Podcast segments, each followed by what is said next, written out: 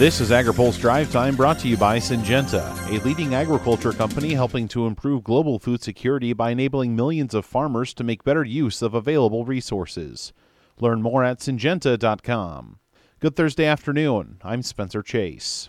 House Speaker Nancy Pelosi says House Democrats are inching closer to consideration of the U.S. Mexico Canada agreement. I can honestly say that I think every day we are becoming closer. They were meeting yesterday with the uh, trade representative, with some of our task force. I think they're going to meet again later today, uh, perhaps at one more time. And then we should just see that the issue is do we have enforcement? She says that enforcement language is the critical piece of the agreement. Uh, but we feel very good about being on a path to yes. We're not there yet because we don't have the enforceability assurance that we need to have.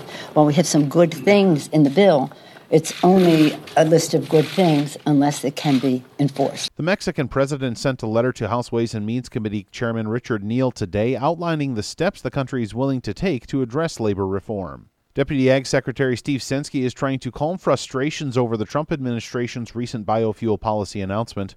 AgriPulse's Ben Nuelle has more. Deputy Secretary of Agriculture Steve Censky attempted to reassure the Senate Ag Committee today the Trump administration is committed to the ethanol industry.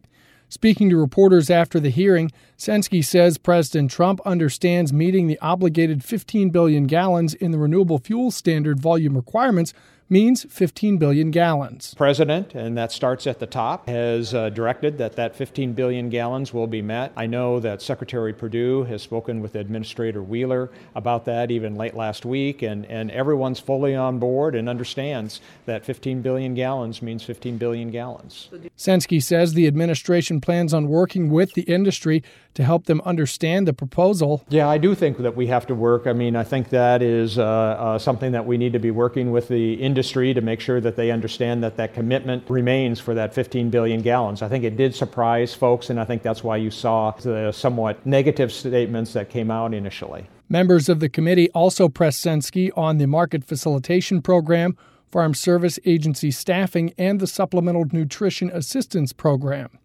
At the Capitol, I'm Ben Nuelle for AgriPulse. A South Dakota cattle feeder says he wants to see the industry recognized for its role in carbon mitigation. Todd Wilkinson testified at a Senate Environment and Public Works Subcommittee hearing today on behalf of the National Cattlemen's Beef Association. After the hearing, he told AgriPulse he thinks policymakers should recognize the benefits of grazing. We're a net sink through the grazing process. The root structure of the of the grasses kind of goes back to the buffalo. The, the grasses will sequester that uh, carbon, and we end up with uh, pulling more carbon out of the air.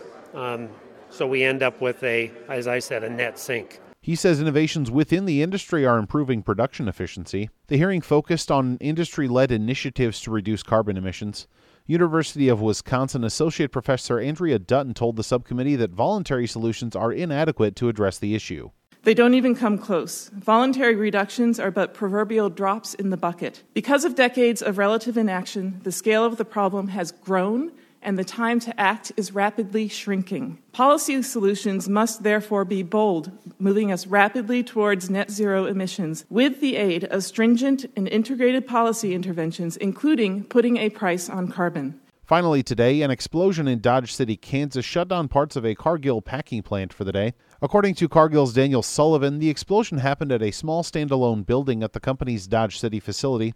He said two employees are receiving medical treatment for burns and some shifts were suspended, but fabrication shifts at the facility remained on schedule. The explosion's cause is under investigation. An August fire at a Tyson facility in Holcomb, Kansas damaged the facility there as well. It is expected to be fully reopened by the beginning of the year. Now, here's a word from our sponsor. Syngenta is a leading agriculture company helping to improve global food security by enabling millions of farmers to make better use of available resources.